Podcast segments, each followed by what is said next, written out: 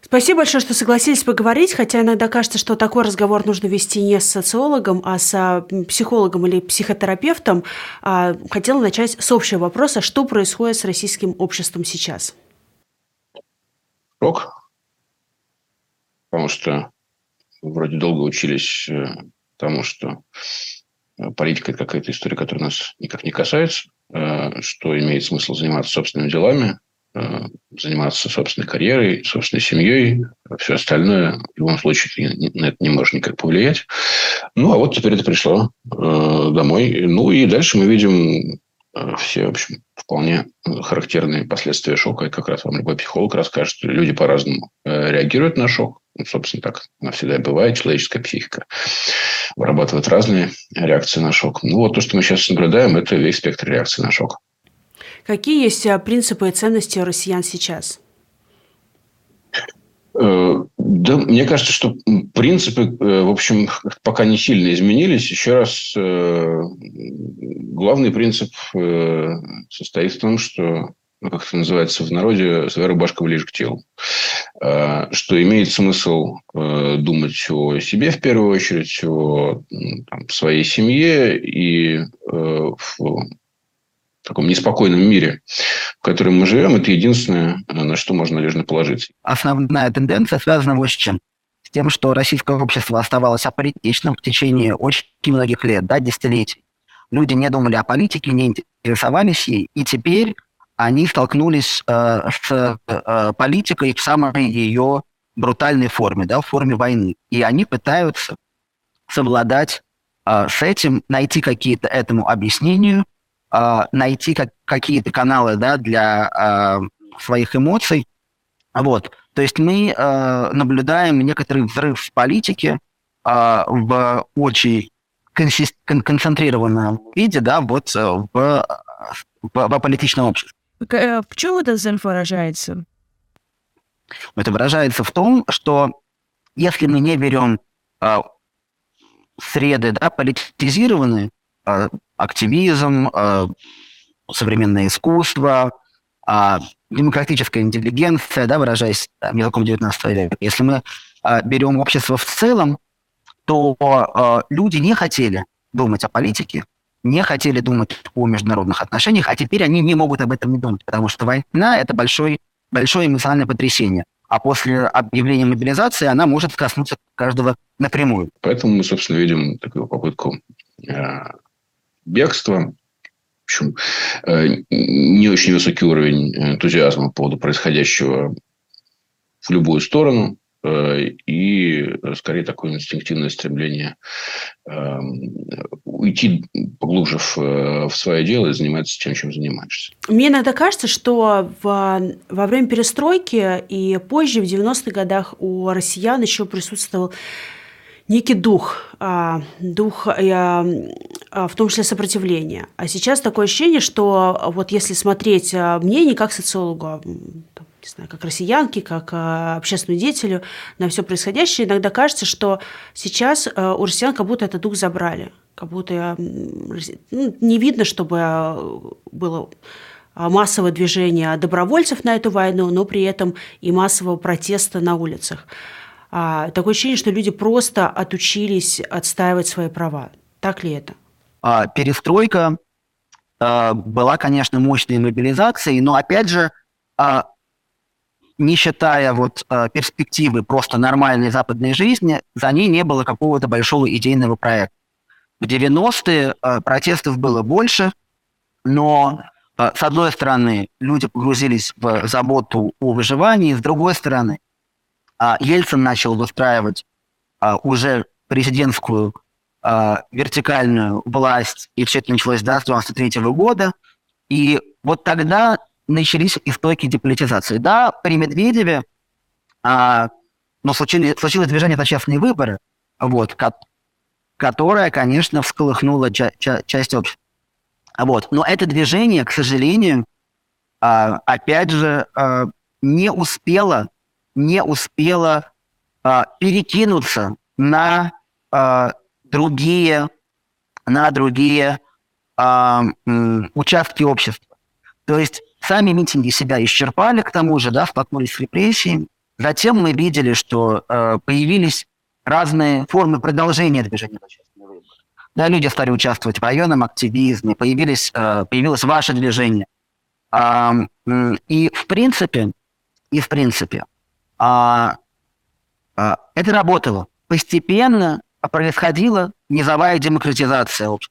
Но она оказалась недостаточной. Да? Вот эта энергия э, демократизации снизу не успела накопиться в той мере, чтобы э, сопротивляться войне. Вообще говоря, э, мало какая страна, справедливо говорить, имеет такую большую историю э, революции, э, вообще успешного массового сопротивления. Другое дело, что поскольку в России не институализирована культура такого регулярного сопротивления, все как раз заканчивается предельно резкими событиями.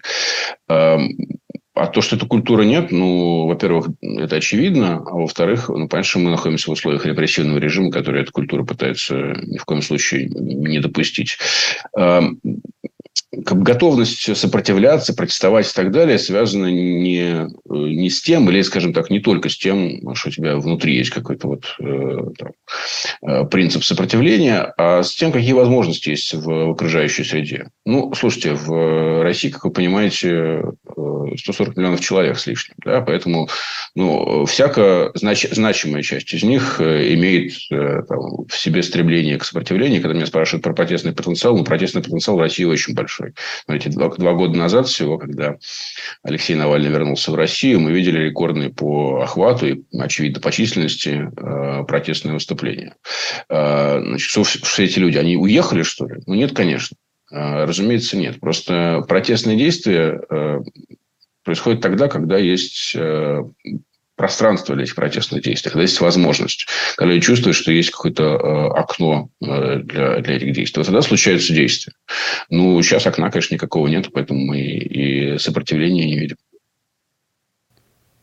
Ну, скорее так, это, это, это вот э, такое, знаете, анархическое сопротивление, про которое я говорил, а когда каждый пытается увиливать, ускользать, уклоняться. Это вот такие э, русские формы э, сопротивления государства. Эта традиция, кстати, у нас тоже очень большая и очень э, развита. И пока, смотрите, ну, с ней э, то ли не хотят ничего делать, то ли, то ли не получается с ней ничего сделать, потому что пока никакого э, но они, наверное, не знают, как что-то можно сделать, потому что закрывать границы они не хотят. Это а, супер крайняя мера, на которую Путин не хочет а, пойти, потому что, по сути, ты запираешь протест внутри страны.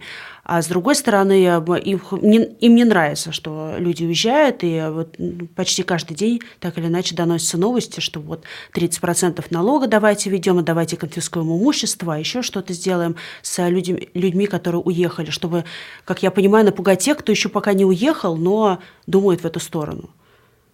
Как объяснить феномен, а, когда матери, потерявшие на войне сына, а, все равно отдают хвалу Путину и говорят, что только победа, Путин вперед? Это хороший вопрос. А, собственно говоря, вот мы нашим коллективом, нашей лаборатории провели уже два раунда интервью с россиянами, которые придерживаются разных взглядов на войну, от сторонников до противников. И а, пока что, да, и вторая серия, второй, второй раунд интервью, вот он прошел уже после мобилизации, мы очень интересовались тем, как мобилизация повлияет на э, мнение людей о войне. Пока что кажется, что какого-то вот, что вот, что мобилизация не приводит к тому, чтобы люди сильно пересматривали э, свои позиции. Одно из объяснений э, может состоять в следующем. Люди э, воспринимают Путина отдельно войну, отдельно, а мобилизацию отдельно.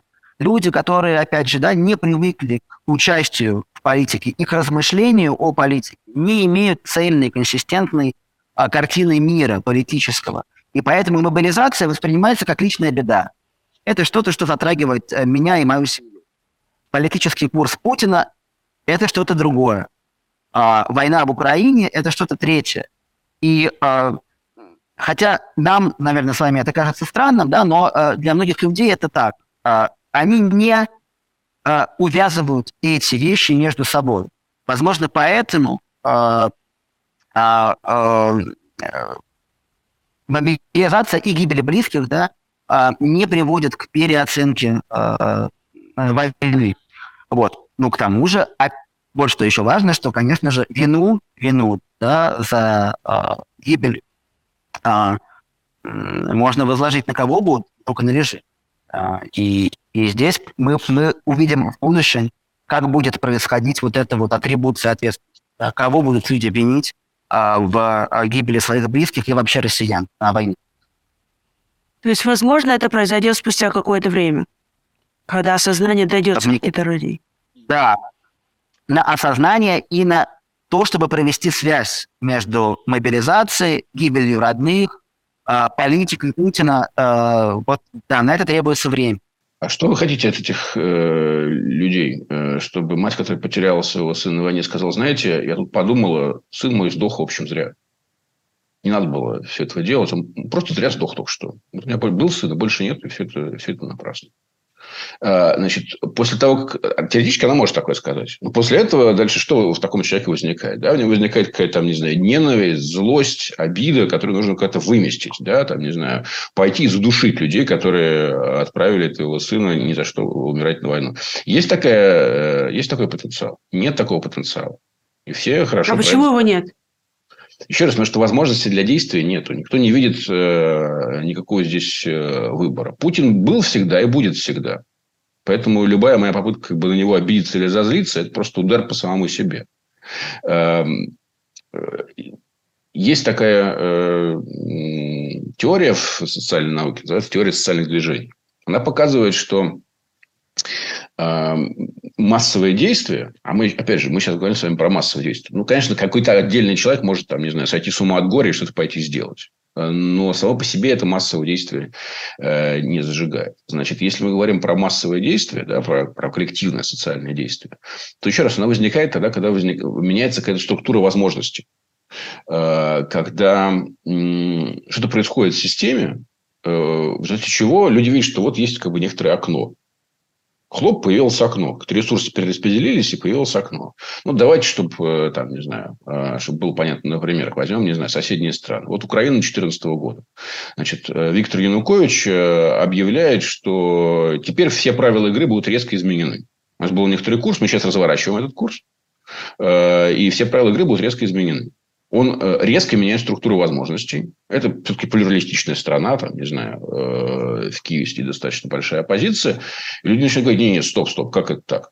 Вот этого мы не допустим. Да, значит, появляется э, изменение структуры, и появляется некоторый ресурс, на который можно опереться, ну, собственно говоря, в виде этой самой оппозиции, которая понимает, что она сейчас может все потерять.